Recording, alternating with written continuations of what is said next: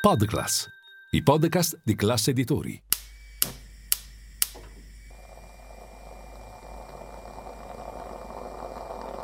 Buongiorno dal gruppo Classe Editori. Io sono Massimo Brugnone. Oggi è martedì 11 luglio e queste sono notizie a colazione, quelle di cui hai bisogno per iniziare al meglio la tua giornata.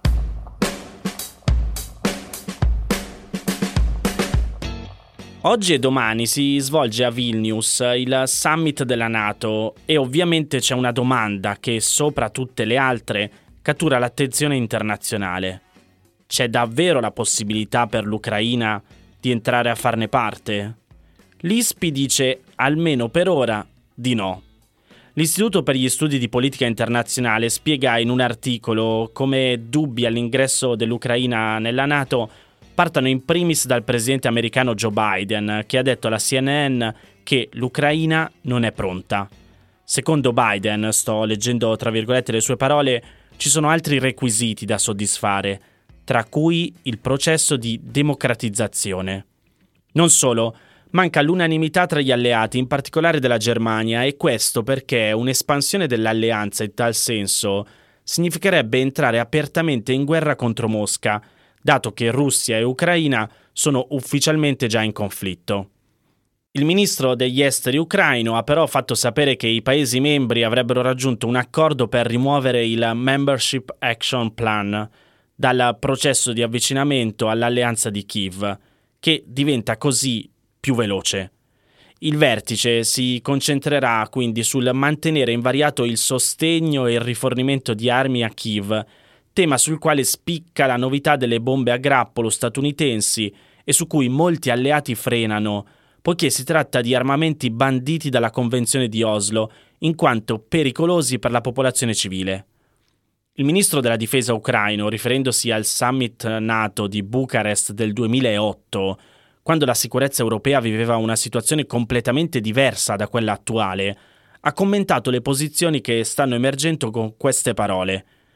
Le porte sono aperte, ci hanno detto, ma non ci hanno indicato dove trovare queste porte. Già all'epoca, cioè nel 2008, il presidente russo Vladimir Putin affermava quanto avrebbe ribadito 15 anni dopo, e cioè che l'adesione alla Nato di Georgia e Ucraina sarebbe stata considerata una minaccia per la Russia. Solo quattro mesi più tardi sarebbe iniziata la guerra nel paese caucasico e sei anni dopo, nel 2014, l'occupazione militare dell'Ucraina e l'annessione della Crimea.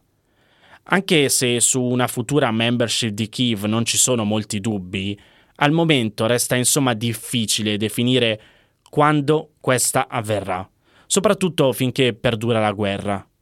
L'ISPI dice che gli alleati per ora si concentrano sul come avvicinarsi a tale obiettivo e il vertice lituano di oggi e di domani si focalizzerà quindi sulle garanzie di sicurezza necessarie al presidente ucraino Zelensky e per ora tali garanzie si traducono in nuove consegne di armi affinché la controffensiva ucraina porti a una svolta significativa sul campo, dove si registrano alcuni piccoli avanzamenti nel sud-est del paese.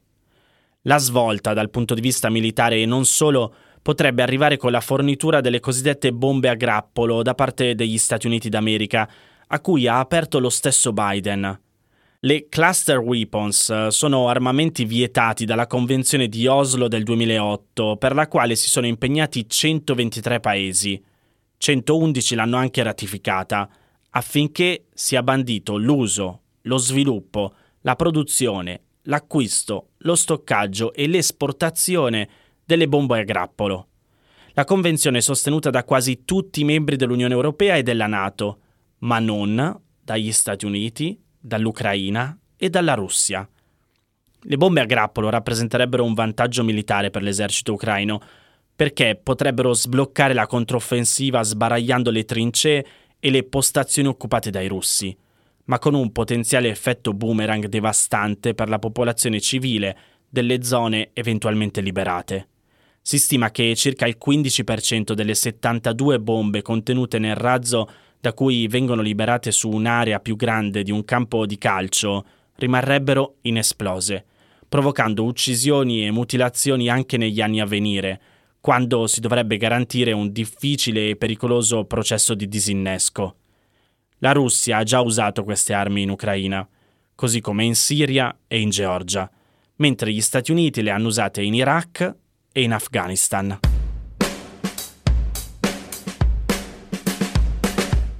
Rimango con l'attenzione sul vertice NATO e sempre sul tema dell'ingresso di un nuovo paese nell'alleanza, però ovviamente cambiando paese. Il Post spiega come ieri il presidente turco Erdogan è tornato a parlare dell'adesione della Svezia alla NATO, che finora è stata bloccata proprio per l'opposizione della Turchia. Nel corso di una conferenza stampa organizzata prima di partire per Vilnius, Erdogan ha detto di essere aperto all'adesione della Svezia all'alleanza, ma a una condizione. Vi leggo le sue parole tra virgolette. Per prima cosa, apriamo la strada per far entrare la Turchia nell'Unione Europea e poi noi apriremo la strada alla Svezia come abbiamo fatto con la Finlandia. Le parole di Erdogan sono volutamente provocatorie, dato che l'entrata di un paese nell'Unione Europea e l'adesione alla Nato sono due procedimenti con logiche e percorsi estremamente diversi e in nessun modo collegati.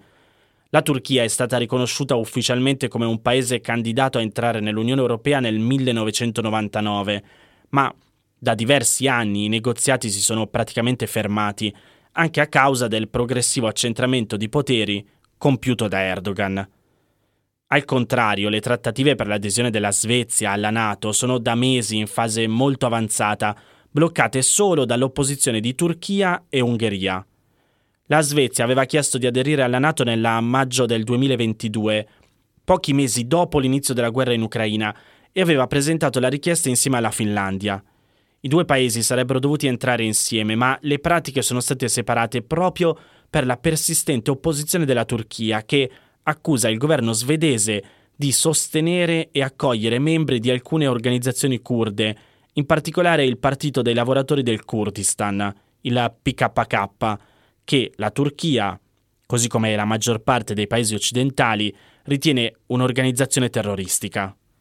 Il regolamento della Nato prevede che l'ingresso debba essere approvato all'unanimità da tutti i Paesi membri dell'alleanza e a poche settimane dalla presentazione della richiesta, la gran parte di questi aveva ratificato l'ingresso di Svezia e Finlandia.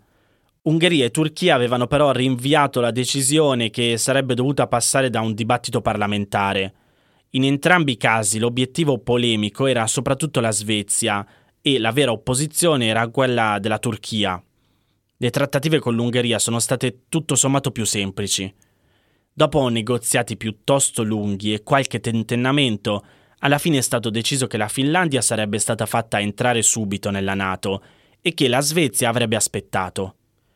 Turchia e Ungheria avevano quindi ratificato l'ingresso della Finlandia, che lo scorso 4 aprile era diventato il trentunesimo paese membro dell'alleanza militare, e negli ultimi mesi la Svezia ha fatto diverse concessioni alla Turchia per convincerla a dare il suo parere favorevole.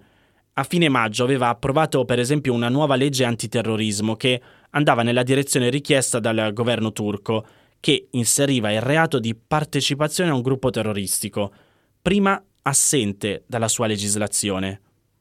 La prima applicazione della legge è stata a inizio luglio, quando un uomo curdo è stato condannato a quattro anni e mezzo di carcere per aver cercato di finanziare il PKK.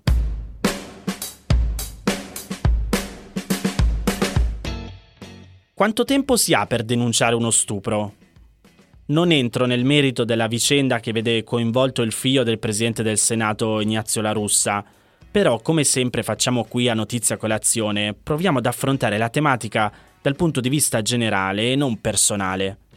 E un tema molto importante di cui si è discusso in questi giorni è la tempistica con cui una donna vittima di violenza trova il coraggio di denunciare. Come scrive Wired, denunciare uno stupro, una violenza sessuale o una molestia non è mai facile, sia per il tempo necessario a rielaborare il trauma subito, che per la paura di ripercussioni e dello stigma sociale legato al cosiddetto victim blaming, cioè la tendenza ad accusare la vittima come responsabile della violenza subita, per il suo abbigliamento, per la sua condotta o per il suo stato psicofisico. Per questo le leggi nazionali di molti paesi permettono alle vittime di denunciare uno stupro anche a distanza di anni. Non è il caso dell'ordinamento italiano. Spesso come reazione naturale alle violenze subite, le vittime tendono a colpevolizzarsi e ad addossarsi la responsabilità di ciò che è accaduto. Questa reazione viene acuita ancora di più quando si scontra con la retorica maschilista che vuole scaricare la responsabilità delle violenze contro le donne al loro comportamento e a un presunto e inesistente istinto degli uomini che li porterebbe a non essere in grado di controllarsi in certe situazioni. Questa premessa è necessaria per chiarire il contesto da cui nasce la legge Codice Rosso dell'ordinamento italiano, che tutela le donne e i soggetti deboli che subiscono violenze e perché prevede certe disposizioni e non altre. Entrata in vigore il 9 agosto 2019, la legge sancisce la creazione di una corsia preferenziale per formulare denunce e avviare indagini sui casi di violenza contro le donne e i minori come avviene al pronto soccorso per i pazienti che necessitano interventi immediati. La normativa ha ampliato lo spettro temporale concesso alle vittime di violenza per poter denunciare lo stupratore, inasprito le pene e facilitato le indagini. Con la legge Codice Rosso, appunto, le vittime possono sporgere denuncia entro 12 mesi dalla violenza subita e non più solo 6 mesi, come era in passato un lieve miglioramento, però ancora forse insufficiente a tutelare tutte le persone vittime di violenza e soggette a traumi e pressioni psicologiche inimmaginabili, che possono richiedere molto più di un anno di tempo per essere rielaborati o per potersi trovare in una condizione sicura lontana da pericoli che permetta di sporgere denuncia. In Francia, per esempio, le vittime possono denunciare fino a 30 anni dopo la violenza subita, mentre in diversi stati degli Stati Uniti e in Spagna il limite arriva fino a 10 anni.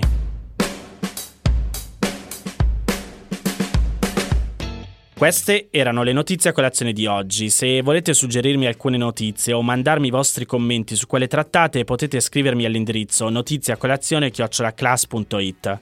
Se volete rimanere aggiornati, c'è il canale Telegram di Notizia Colazione. Nel sommario della puntata trovate il link per gli altri podcast del gruppo Classe Editori. Io vi aspetto domani per iniziare insieme una nuova giornata. Un saluto da Massimo Brugnone.